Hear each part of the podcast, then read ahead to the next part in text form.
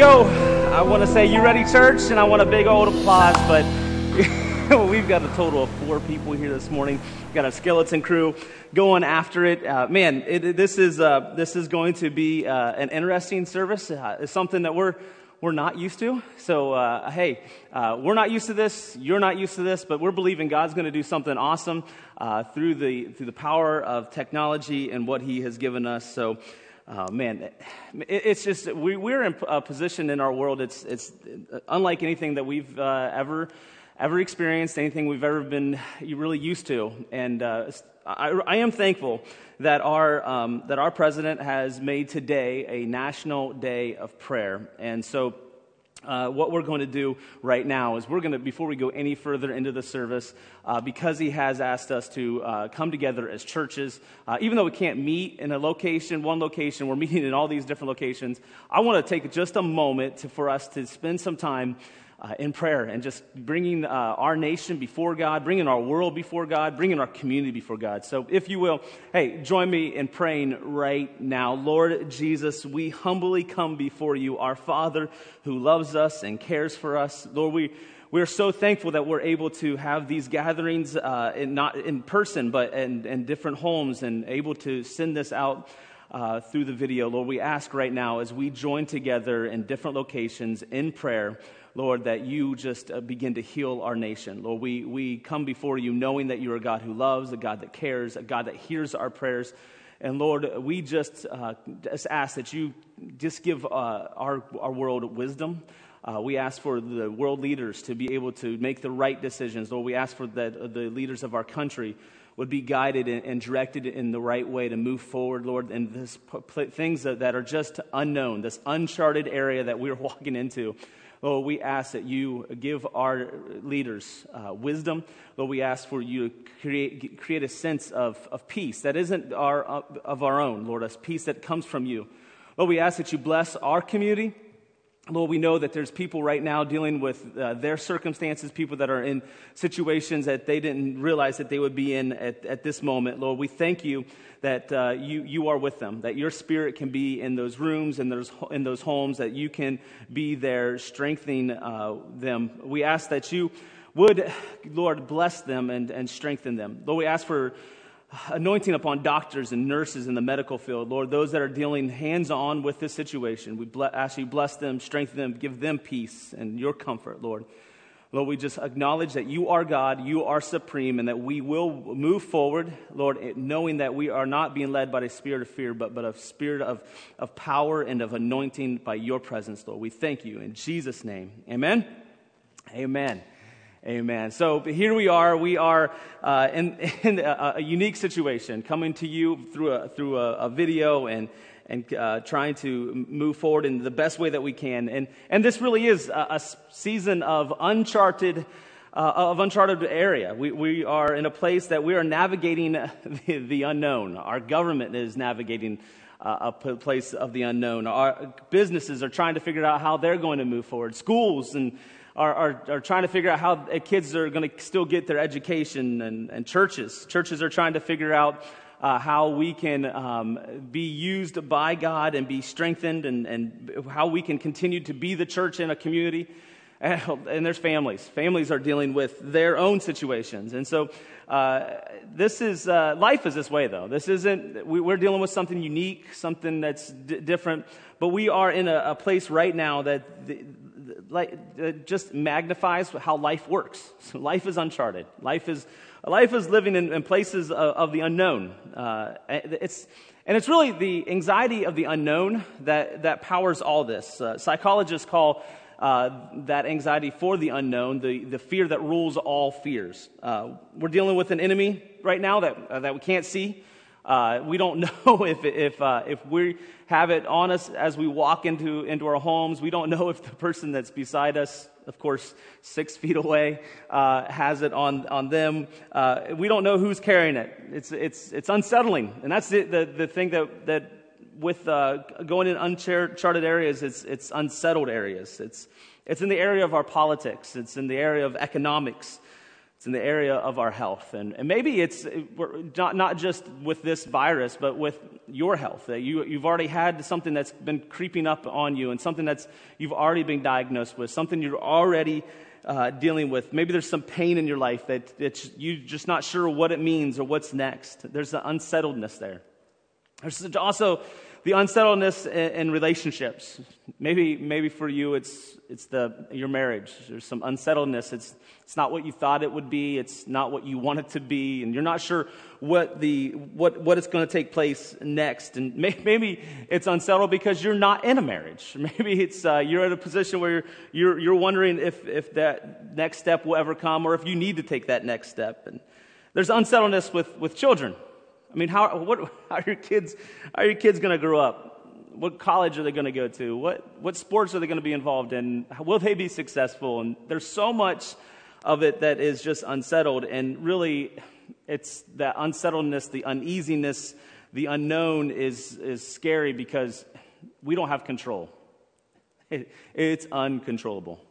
This, is, uh, this for me is the hardest part I can't control what's next. I can't control uh, whether we're uh, able to gather together. I, am not able to control it. And for all of us, especially uh, for maybe it's for me, uh, I, I, stand alone in this, but I need a sense of control. At least, uh, you know, like an illusion of being in control. And I thank my wife, Jolene, for, for giving me that, that illusion of at least being in, in control. And you, you, it's just that uncontrolled. It's, it's the hardest part of, of knowing what we're doing and, and it, that uncontrolled area, that uncontrolled and knowing where I'm going with my first child, my uncontrolled of what I'm going to do in my, my ministry. We may hate the unknown, but it seems interesting that God really, really uh, seems to love to take us into the unknown. Abraham was asked to leave his home for the unknown.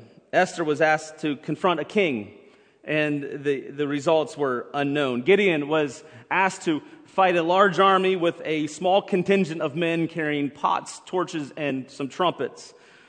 Paul was asked to uh, plant churches, and when he asked where, the response was, You'll see. Most of you know, I just returned from Israel. And no, I, I, I, don't have the coronavirus. Uh, I, I, am corona light. I am officially able to say that I, I am not, uh, don't have the coronavirus. Uh, it, was, uh, it was an interesting trip, but I, uh, I, as I was there, uh, I got to see something that represented the unknown, unlike anything else. It was, it was the wilderness of, of the, in, in, in Israel. They call it the Negev. Uh, Moses was preparing his, uh, his group of Israelites and all, all, the people that he was leading to go into the, the promised land. And he gives them some instructions. In Deuteronomy chapter 11, verse 8, it says this He says, You shall therefore keep every commandment which I am commanding you today, so that you may be strong and go in to possess the land into which you are about to cross to possess it so that you may prolong your days on the land which the Lord swore to your fathers to give them and their descendants, a land flowing with milk and honey. A land flowing with milk and honey. Now, this, this is one of those things, as soon as you see that word, uh, those words, a land flowing with milk and honey, what do you think of? Of course, uh, this is the, an image that most of us would automatically go to. It's a, a land flowing with milk and honey, a, a beautiful land that's prosperous. In fact, the, the uh, Merriam-Webster dictionary, uh, when you look it up, says this about the land of milk and honey, a place where there is plenty of food and money and life is very easy. It, it, this is, we see, when we study Scripture, what's the most important thing that we study it in? Is that we study it in what? Come on, louder than that. What's the most important thing we study uh, when we study the Bible is? Context. All right. The second most important thing is what? Context. Right there in your living room. Let me hear the third most important thing when we study Scripture is what? Context. All right. Man, we got loud there. Nice job. oh man, this is fun. Oh. Uh, context is so important because when we see this, we think immediately a place that's just flowing, it's more prosperous than anything. But when Moses was preparing them to come into the promised land, he was preparing them to come into this place. This is an aerial photo of modern day Israel. And what's interesting is, as, as you look at it, there's two distinct colors. On, on the bottom, uh, there is the brown, and on the, uh, the top, there is the green. It's almost a, a division here. Uh, in fact, 70% uh, of Israel is in the brown. Uh, today, we have uh, uh, irrigation and they're able to actually pump out of the Mediterranean and, and distill the water that is the salt water and use it uh, for their purposes. They have amazing technology there today uh, that has actually made it greener than it was in the time of, the, of the Bible. But what's interesting is we think of it as a place that's just flowing, and if, if, it's flowing with milk and honey, it must be flowing with water. But it's just, that's not the case. When you look at, uh, at of Israel, you have a couple bodies of water that are seen. The number one is, the, at the top there, is the Sea of Galilee. And when you say the word sea, we think of a big body of water. But in fact, the Sea of Galilee is, is really just a large lake. Um, and, and it doesn't have that much, uh, that much water to supply a fertile land. Then you have the Jordan River that flows right here. Now, most of us, when we hear the word Jordan River, it's such a term that we're used to hearing, we put into our mind a picture of like the Mississippi or maybe the Ohio River. But in fact, uh, it's more like Stillwater Creek or at best the T County, the Tuscarawas County River. At best is what is the flow that you get from the Jordan River. And then it flows all the way down here into this big water, uh, body of water, which uh, today is actually smaller than it was. It, it, would have been all of this at the time of the Bible. Uh, but it's called the Dead Sea, and it's not very valuable for uh, growing anything because, well, it's, it's dead. It's full of salt. So, what does, what does uh, Moses mean when he says that this land is going to be a place that is good for milk and honey? And it really, it boils down to two things. It is a place where both shepherds and farmers can coexist. In the north is where you can grow and you have your vineyards and you can produce uh, your agriculture. In the south, part of the, of the land is where you are able to produce or to ha- have your sheep. Which is interesting because you, you wouldn't think of that as being a place where there are sheep. But here, here's what uh, Moses continued to say in Deuteronomy. He said, For the land into which you are entering to possess it is not like the land in Egypt from which you came, where you used to sow your seed and water it with your foot like a vegetable garden. This is where the, uh, in, in Egypt, they had the Nile River, which would flood, and they would actually carve out irrigation paths around their farmland. And when they wanted to water a certain part of that, they would just stomp down, and uh, that would allow the water to flow into that area to water uh, what, the plants that needed to be watered. But Moses saying it's not going to be like that in the land that you're going to. In the land that you're going to, but the land into which you are about to cross to possess it is a land of hills and valleys, and it drinks water from the rain of heaven. It, it, drinks from the rain of heaven, a land which the Lord your God cares. The eyes of the Lord your God are always on it from the beginning even to the end of the year. In other words, Moses is saying, You're going into a land where you're not going to be dependent upon a river, you're going to be dependent upon God. You cannot be dependent upon the water of the Nile. You're going to have to be dependent from the rain that comes from the heavens. And so, in this wilderness place, he's saying you're going to go into a place where you're going to need God to show up all year round. You're going to need God. And, and, and uh, when you study scripture, you see that almost every biblical character spends time in the wilderness and is, uh, is shaped by their experience in the wilderness. Abraham was, was called to the wilderness. I'm called from the wilderness. Jacob fled from his brother Esau into the wilderness. Moses fled from Egypt into the wilderness and spent 40 years there. The nation of Israel ends up spending 40 years in the wilderness. David was a wilderness shepherd. The prophets spent lots of time in the wilderness.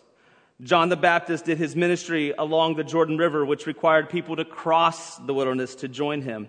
Jesus spent 40 years 40, I'm sorry, 40 days in the wilderness. And Paul, the Apostle Paul, spent three years in the wilderness. God uses the wilderness to form his people. Yes, it is a threatening place, but it is also a constructive place. Wilderness experiences can either become remarkable opportunities for, for us to experience renewal and growth in our faith, or they can be places where we, we find ourselves full of bitterness and anger. So the question is will we be formed by God in the wilderness, or will we allow the anxiety of the wilderness and the unknown to consume us? The Bible doesn't give one example, not one example of a godly man or woman who avoids a wilderness experience. As we were in Israel, one of the, the neatest experiences happened as, as we were there in the Negev wilderness, uh, which again is in the southern part. We are close to the bottom here um, in, in this area right here. Uh, and we experienced something that was u- incredibly unique. Uh, of course, here, here's the terrain of the Negev. You can see it. It's, it's open, it's spacious, it's just brown. Everywhere you look is just brown dirt, and it's so easy to get lost. It's so easy to get turned around because there's no really good landmarks. Everywhere you turn is just another hill of, of brown. But we saw something that was uh, really cool. Is uh, we, we, at one point we saw uh, five different flocks uh, that came and passed us on different directions. And, and in this one, this is a, a flock, a herd, I guess, a herd of camels. And uh, what, what's interesting is, of course, there's a group of camels, but this right here is a shepherd. It's a man guiding them through these camels to, from where they were to where they needed to go. And, and then this is one that's a little bit harder to see, but you can, uh, here you can see this is a, a flock of sheep and goats right here. And, it was so cool to see them. They came really close to us. And, and here in the front, they are, of course, have their, their shepherd. It's interesting that this shepherd was a, a young lady. Uh, again, one of those things that a misnomer of our understanding of what a shepherd is in our day, but that's another time for another message. I'll keep going. So here, they, they walk through here, and it hit me that the only way that these sheep or these animals or whatever it is that's in the wilderness are able to survive in an inhospitable place is if they have a expert guide. So when we are confronted with an unknown, with a, with a place of a, a, an uncharted area, we need to put our footing in the known. The one that we would go to immediately is Psalms 23. The Lord is my shepherd. I shall not be in want. He makes me lie down in green pastures. He leads me beside quiet waters. He restores my soul. He guides me in the paths of righteousness for his name's sake. Even though I walk through the valley of the shadow of death, I will fear no evil, for you are with me. Your rod and your staff, they comfort me. You prepare a table before me in the presence of my enemies. You have anointed my head with oil. My cup overflows. Surely goodness and loving kindness will follow me all the days of my life, and I will dwell in the house of the Lord forever. It's in this scripture that we see that we are dependent upon a good shepherd to get through the wilderness. There's a couple things that I want to point out to you, and I could spend a whole series on this message. But first thing that you need to understand about being dependent upon a good shepherd is that you need to, you have to have a shepherd who can locate your food, your sustenance, what you are dependent upon. He needs to be able to be able to locate the water that you are in need of. And again, I could spend an entire message on each one of these, uh, each portion of this of a good shepherd. A good shepherd has to have the right directions. He has to point you in the, in the direction you need to go. And then, fourthly, you need to have a good shepherd who gives you protection. And, and, and so, uh, looking at this and understanding that to go through the uncharted, to go and navigate the unknown, we, we need to have someone guiding us. We need a, a good shepherd. It's, it's interesting that uh, that in Hebrews, the writer of Hebrews shows us and takes us back to Abraham.